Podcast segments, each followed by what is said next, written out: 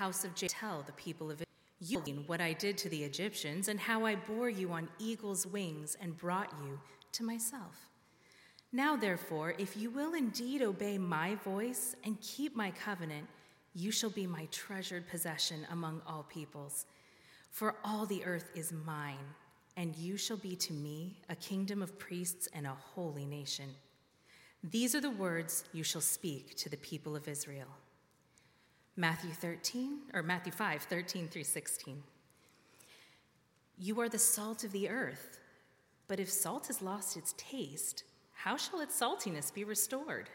It is no longer good for anything except to be thrown out and trampled under people's feet. You are the light of the world. A city set on a hill cannot be hidden, nor do people light a lamp and put it under a basket, but on a stand, and it gives light to all in the house. In the same way, let your light shine before others, so that they may see your good works and give glory to your Father who is in heaven. It's the word of the Lord.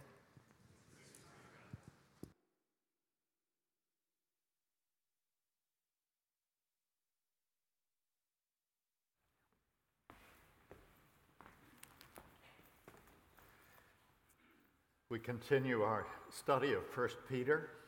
Uh, next Sunday, Lord willing, uh, I'll be, after the fact, uh, speaking on a theme of thanksgiving, because next Sunday is the final Sunday in the church year. New church year starts in Advent season, and Advent begins two weeks from today.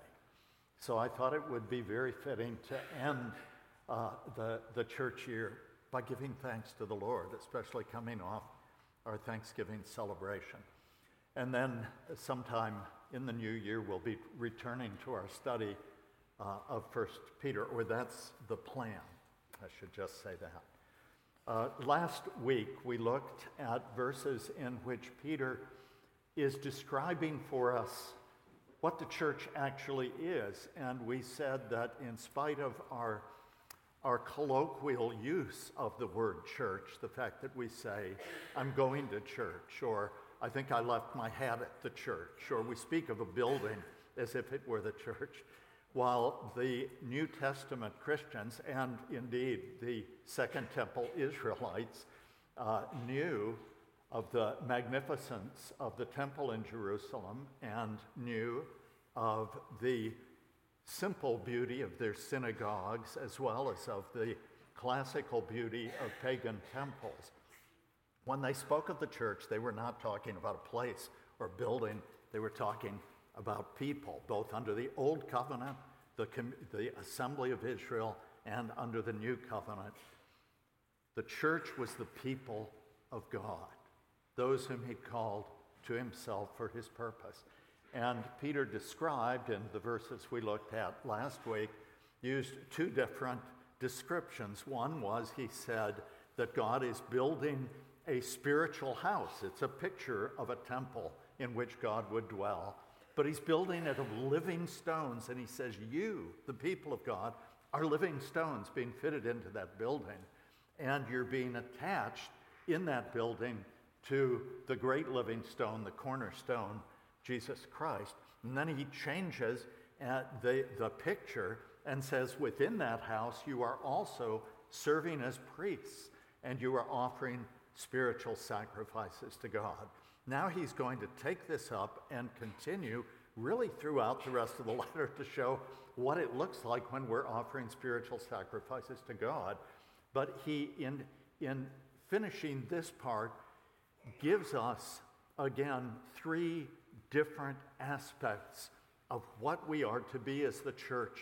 And I want to really underscore this morning that the church, to be the church, must be missional. It must be a church on mission.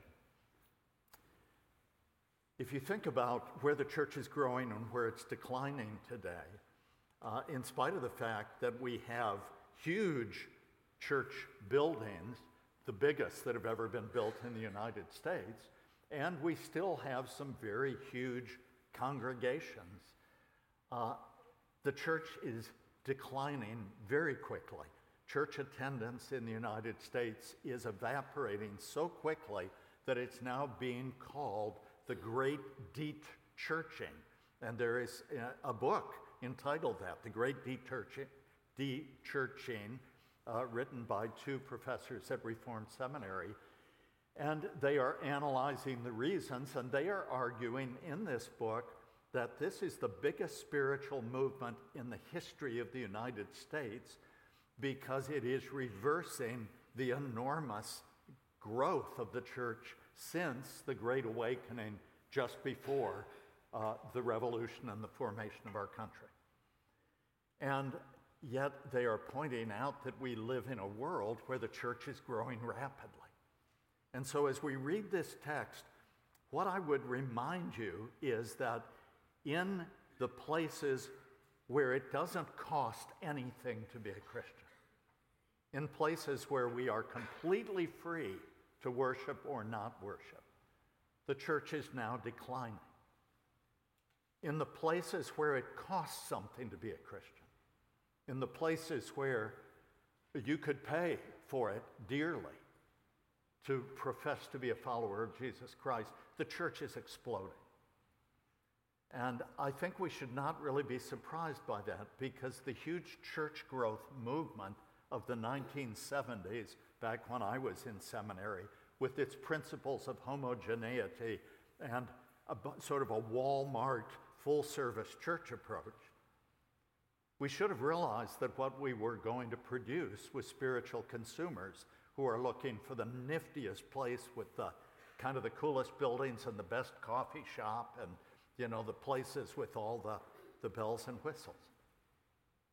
But it's produced by and large spiritual consumers rather than the church. And so as I read these verses, remember that Peter is writing to Christians who are suffering under, he's writing to help them deal with the persecution that they are facing. And he says this, beginning with verse nine of First Peter chapter two. But you are a chosen race, a royal priesthood, a holy nation, a people for his, God's, own possession, that you may proclaim the excellencies of him who called you out of darkness into his marvelous light. Once you were not a people, but now you are God's people. Once you had not received mercy, but now you have received mercy. Beloved, I urge you as sojourners and exiles to abstain from the passions of the flesh, which wage war against your soul. Keep your conduct among the Gentiles honorable, so that when they speak against you as evildoers, they may see your good deeds and glorify God on the day of visitation. The word of the Lord. Thanks be to God.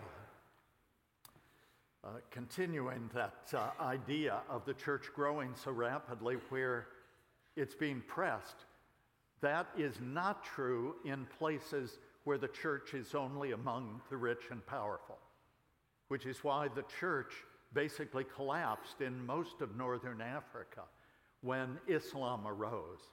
It was because in North Africa, you'd have the great theologians, Augustine and Tertullian and others, but they were by and large highly educated, reaching the highly educated, writing in Latin, speaking in Latin, and not in the Berber of the people. And so the church did not reach the poor.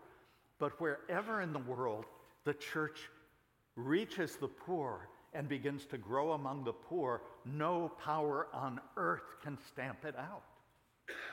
And that's why during the nineteen fifties, when I was a child, I used to hear my parents tell the stories of the China Inland Mission, the great work of Hudson Taylor, his, his cutting-edge inland mission, no longer just in the ports, and he was the first one who dressed like the Chinese, grew his hair long in, and put it in a pigtail in order to incarnate the message, to look like the people. And God so used him, and the church in China had grown some, and there were leading pastors and people like Watchman Nee and others uh, who, who whose books were read in the West and appreciated, and then communism arose. And I grew up constantly hearing this great church had been destroyed. There weren't Christians in China anymore.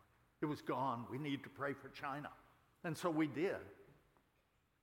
And then when things began to lift in the eighties, it was discovered that the church had grown faster in China than anywhere else in the world in human history. It had exploded under that pressure because it cost something to be a Christian. And among the poor, particularly, the church had just swept through the land. And it was estimated that there were one hundred million Christians in China, most of them unregistered. Then, in the nineties, we began to see China change and the pressures lift. And after Tiananmen Square, you had many young, highly educated communists leave communism and become Christians because they'd become disillusioned with communism. And they weren't going to register with the government, and they weren't going to hide and go underground. And I would meet in Beijing and Shanghai and other places with dynamic young Chinese Christian leaders who were establishing big churches that were meeting in the open and standing up, so they thought, to the government. And I had the opportunity of having lunch one day with Jamie Taylor, James Hudson Taylor the fourth, the great-great-grandson of the great Hudson Taylor. And I said, "Isn't this exciting, what's going on in China?" He said, "I hate it." And I said, "Why?" He said, "They all want to be like the American church, and it will kill their mission. It will destroy their witness." And when I heard that once again Christians in China are being pressured, those big churches have been closed, I wondered if it is because God will not let that church cease to be a missional church, because he desires to keep growing it. And brothers and sisters, I am not the stuff of which martyrs are made.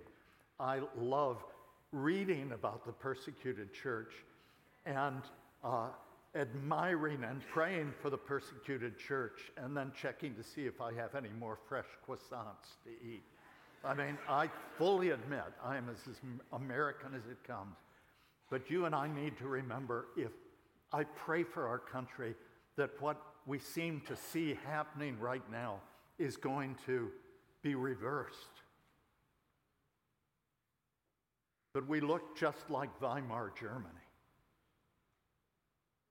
And if we doubted that, the anti-Semitism spewing from our best universities and centers of culture is just a picture of exactly what happened to the most highly cultured nation on earth, Germany, just before Hitler came to power.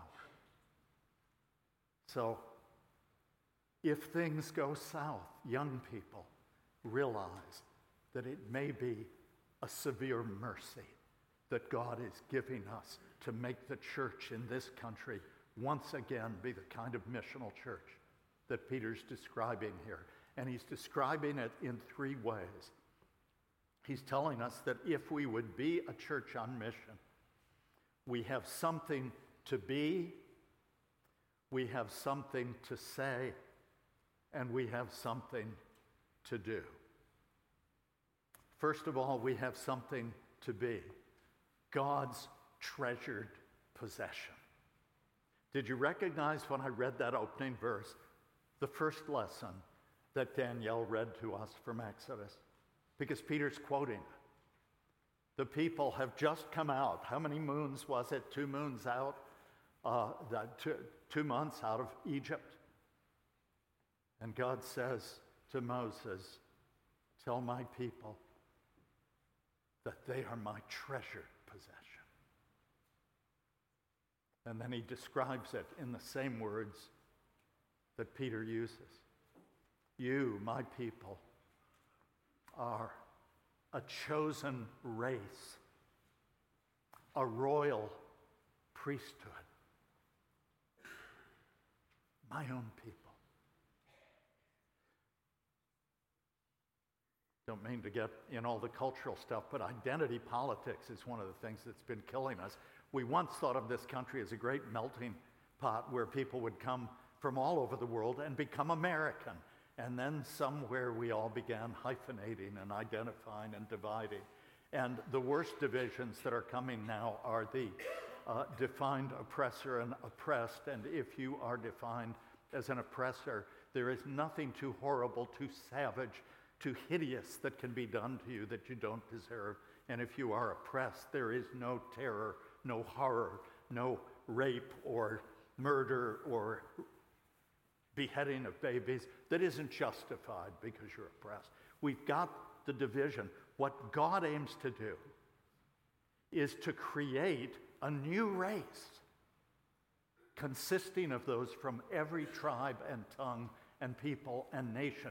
He started with Israel, one people, because through them he was going to give his written word and his living word, the Messiah.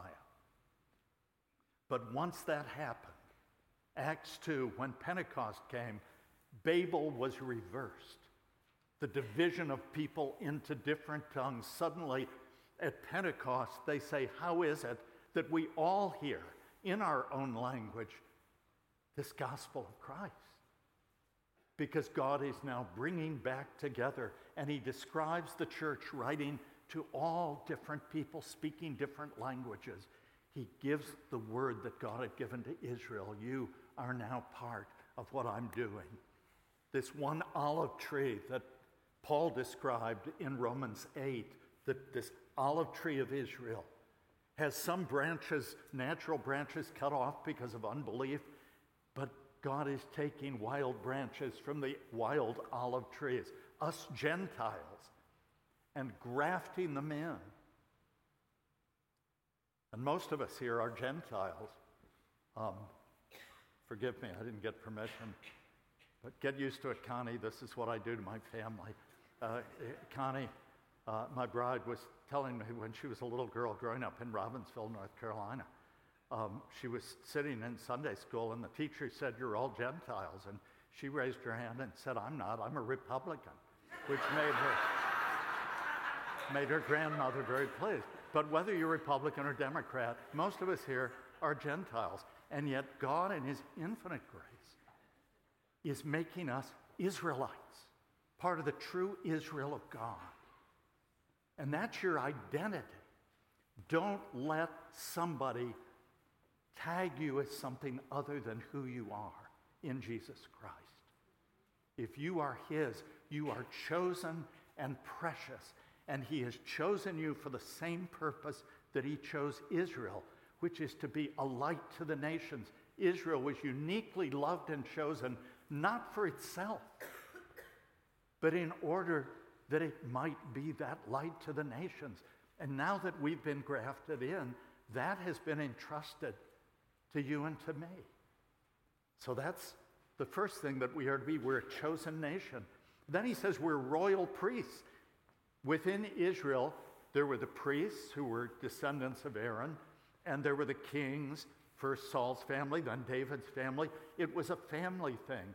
And yet God said to the Israelites right after he brought them out, all of you, whether you're descendants of Aaron, whether you're descendants of, of whoever, you know, later Judah, you are royal priests.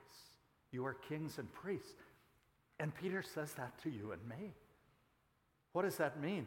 It means first that God has given you areas of dominion, properly understood, not domination, but of dominion in your lives, where he has entrusted people, your children for a time, uh, your work, your gifts. He has given you dominion over these areas and says there, as he said to our first parents, be fruitful and multiply. This is what I've entrusted to you. You are royal. You are a child of God. Now, don't think of yourself in little categories and terms. You take whatever I've given you, and you develop it as to the very best that you can so that you might offer it back to me. And you are priests offering these spiritual sacrifices. The prophet faces the people and speaks God's word. The priest faces God and speaks for the people. And God has entrusted to every one of us a network of relationships. It usually looks like a series of concentric circles from those closest to us and people that we know a little less, but it goes out. Are you wrestling in prayer day by day for those whom the Lord has given you? Rather than being angry with children who are far from you or with parents who've neglected you, are you instead taking up your priestly service and seeking before God to pray for God to do whatever it will take to bring them to himself? We are royal priests. We are, he says, a holy nation.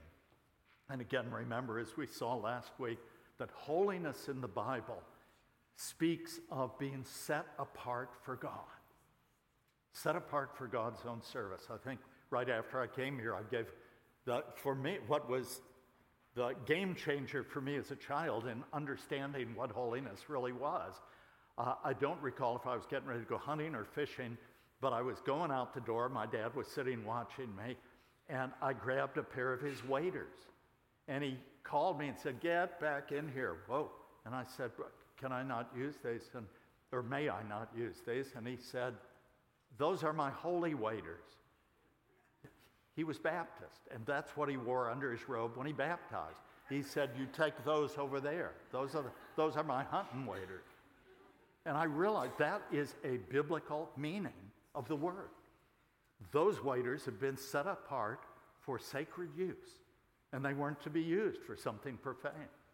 And God has set you and me apart for his purposes.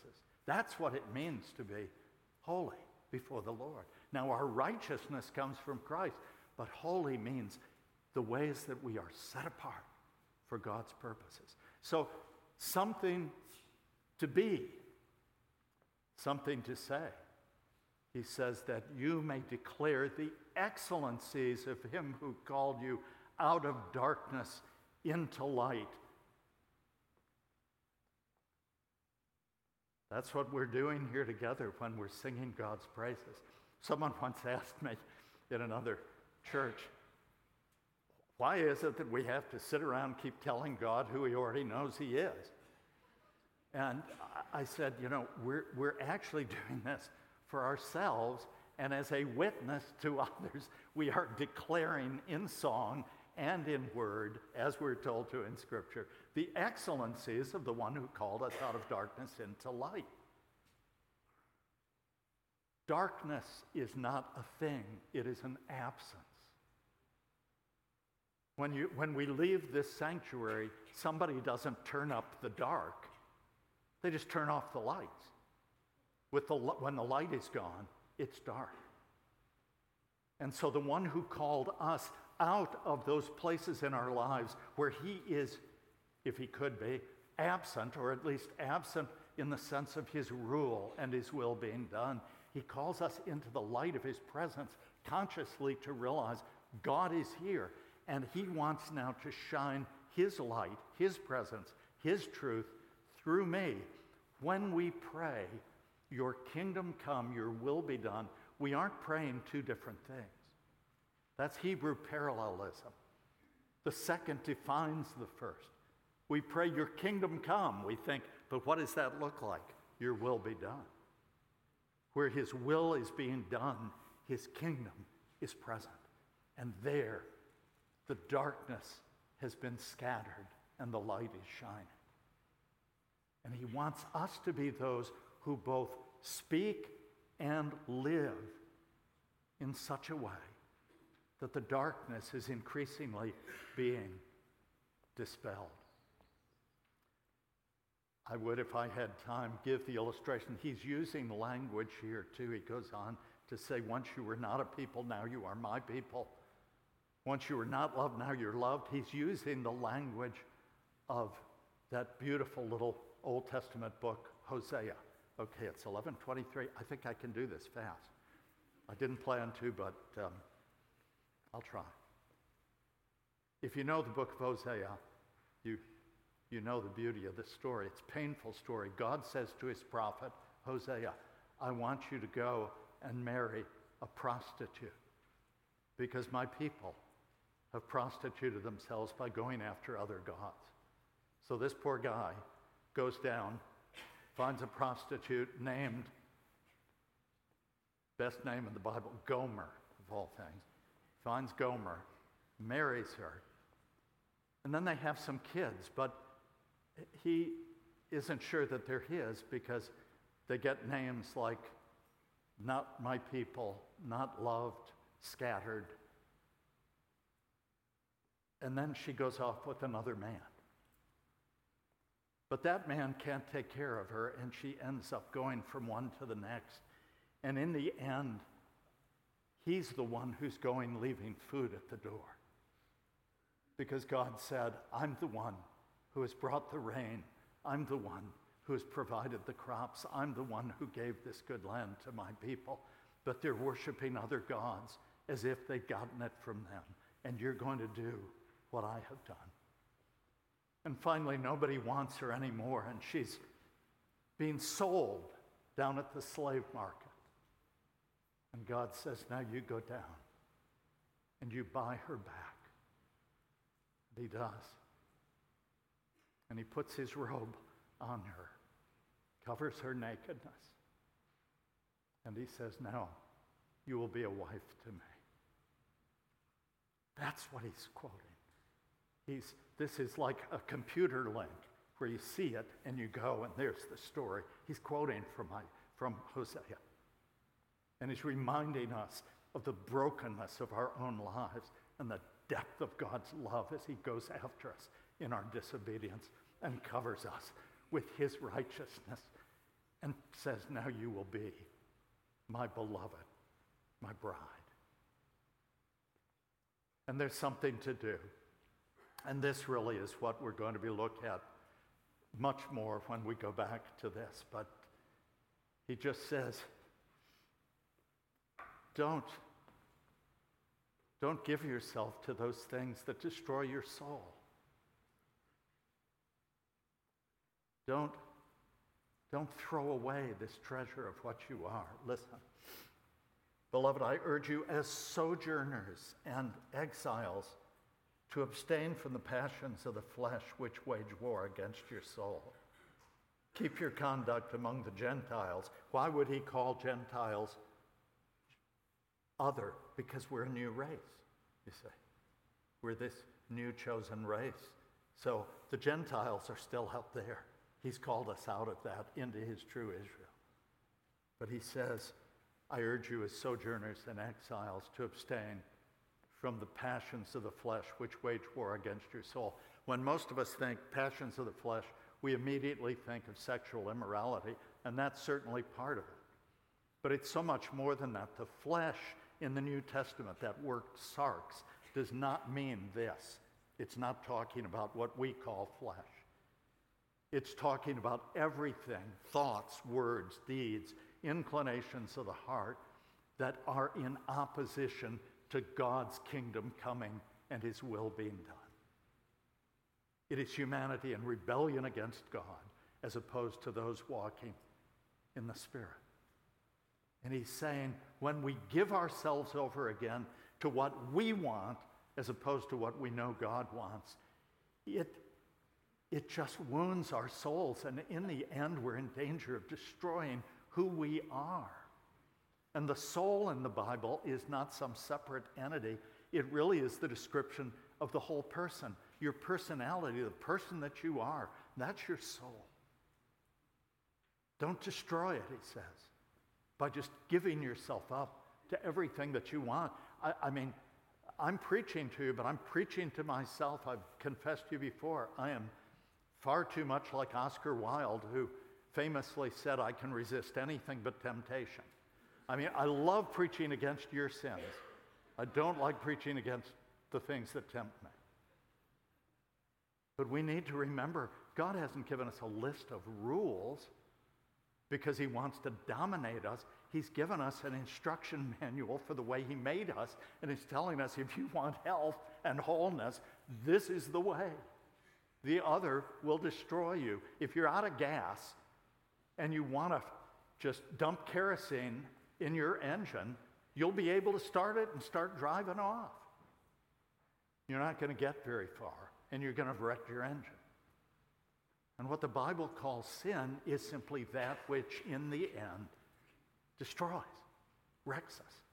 He says, don't live that way for yourselves, but don't live that way because as a missional person, as part of a missional church, our call is to live in a way that will give those to whom we are declaring the excellencies of him who called us out of darkness into light a reason to believe what we're saying.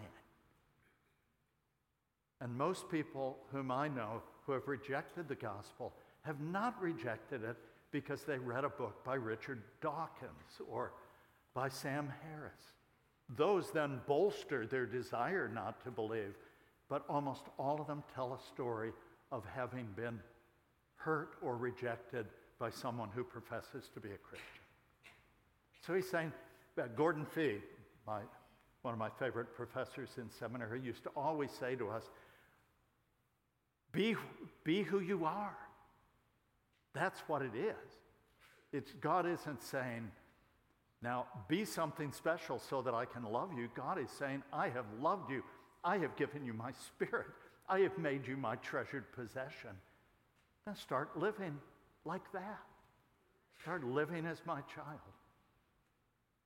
And then the world around us will have a reason to believe that just maybe the gospel is true. Something to be. You're God's chosen, beloved one. You're a member of this new race, the new Israel, consisting of those from every tribe, tongue, people, and nation. You are his treasured possession. You're a, a royal priest. He's given you something to say, declare his glory. Declare the excellencies of the one who called you out of darkness into light. And he's given you something to do. Walk in the light as he is in the light and have fellowship with him. Father, thank you. Thank you for Peter's strong, true, and life-giving words to us. And I pray that you will bind those words to our hearts, that we might know the joy of those who have been redeemed through Jesus Christ, our great Redeemer and our King. Amen.